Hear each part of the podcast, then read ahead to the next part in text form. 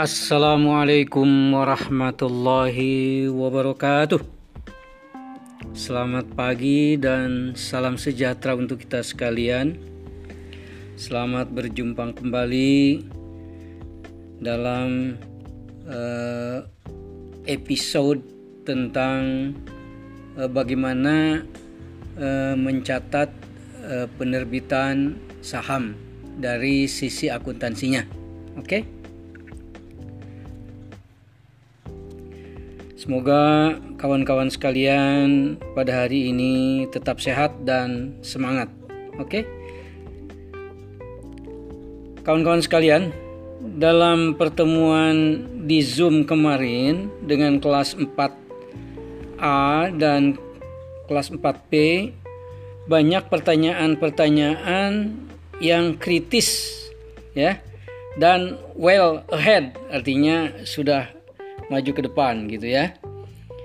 Dan ada juga yang rupanya kawan-kawan ini sudah uh, buka referensi referen, referensi ya seputar uh, apa namanya isu uh, perdagangan saham. Oke. Okay?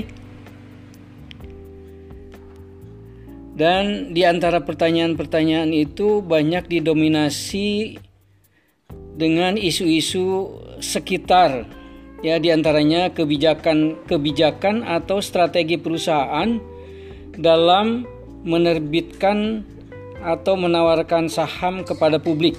Oke. Okay? Kemudian juga ada yang eh, menyinggung tentang bagaimana kiat-kiat investor ya supaya tetap uh, bisa main di pasar modal dengan perolehan keuntungan atau capital gain yang maksimal. Oke.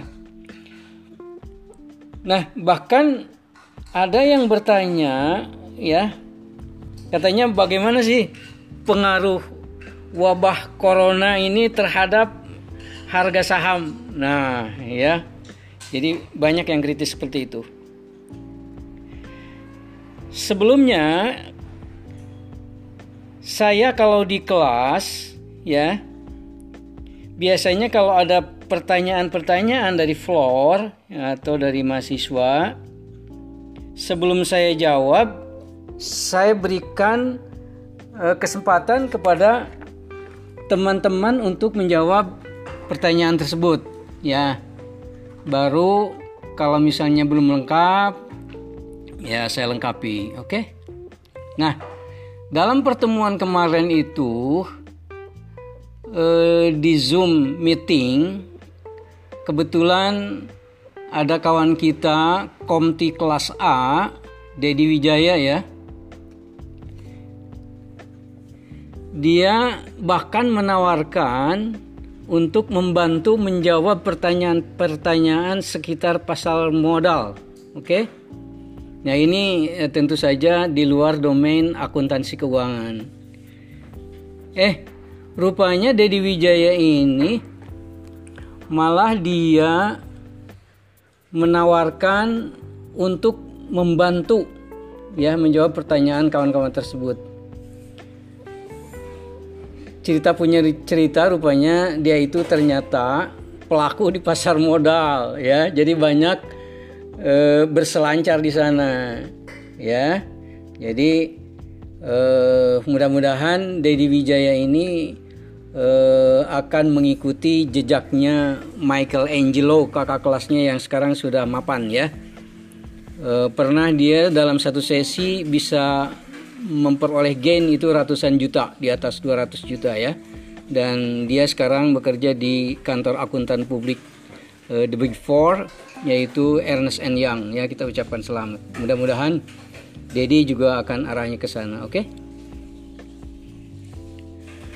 kawan-kawan sekalian saya jelaskan bahwa akuntansi keuangan fungsinya lebih kepada menghitung dan menjurnal transaksi penerbitan atau penjualan saham. Ya. Dalam kondisi-kondisi tertentu Eh, bisa saja perusahaan um, suatu saat membeli kembali saham yang sudah beredar ya dan kita tahu uh, untuk mencatat pembelian saham yang sudah beredar itu kita mengenal yang namanya akun treasury share ya oke okay? jadi saya ingatkan lagi di sesi ini kita hanya membahas pencatatan akuntansi oleh si penerbit bukan si pembeli atau investor ya. Kalau pembukuan si investor dibahas dalam bab tersendiri, oke? Okay? Bagaimana bedanya pembukuan atau akuntansi eh, antara si penerbit obligasi dan si pembeli eh sorry bukan penerbit obligasi tapi penjual saham atau penerbit saham yang disebut emiten atau investi. Dan juga bagaimana pencatatan si pembeli investor ya. Nah, saya saya ulangi lagi bahwa untuk si penjual tentu saja dia terima cash debitnya cash kreditnya share capital share premium ya oke. Okay? kemudian buat si pembeli apa dia debitnya tentu saja investasi atau investment. Kreditnya cash tentu saja. Kalau si penjual debitnya cash si pembeli pasti kreditnya cash oke? Okay? kawan-kawan coba kita bahas tentang penjualan saham oleh penerbit yang penjualannya itu sistem lamsam ya e, istilahnya itu penjualan eh, keranjang atau basket ya. Misalnya perusahaan menjual dua jenis saham yaitu saham biasa dan saham preferen ya. Nah, penjualan ini istilahnya katakanlah diborong. Jadi tidak dihitung eh, uh, harga masing-masing antara saham biasa dengan saham preferen ya. Tapi kedua-duanya digabung harganya diborong ya. Harganya keseluruhan misalnya uh, sekian uh, miliar ya oke? Okay? nah kalau terjadi transaksi jual seperti itu ya kita kan tetap diminta untuk menghitung ya berapa uh, harga jual masing-masing saham tersebut ya termasuk uh, premiumnya tentunya ya. Nah di sini ada dua metode untuk menghitung uh, penjualan seperti itu ya untuk membagi antara saham biasa dan berapa saham preferen. Metode tersebut pertama metode proporsional yang berikutnya adalah metode incremental, oke, okay? incremental, oke. Okay?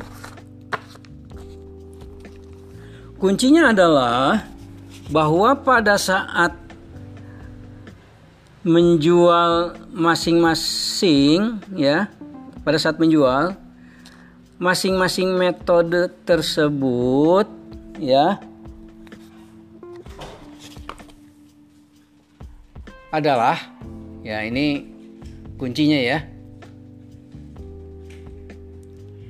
Yang pertama baik eh, metode proporsional maupun metode inkremental untuk debitnya sama-sama cash dan jumlahnya sama-sama nilai ju nilai jual. Oke. Kemudian bagaimana kreditnya? Ya kreditnya juga sama ya kreditnya share capital ordinary atau share capital preference. Yang berbeda, yang berbeda adalah ya jumlah premiumnya atau agionya untuk masing-masing saham ya. Dan kuncinya itu jadi uh, total keseluruhan cashnya sama ya antara metode proporsional maupun incremental. Jadi tugas kalian adalah untuk e, menghitung berapa premi premium ya masing-masing kedua saham tersebut. Oke, uh, saya sudah berikan uh, contoh soal bagaimana cara menghitung dan menjurnal penjualan saham uh, biasa dan saham preferen dengan menggunakan kedua metode tersebut ya.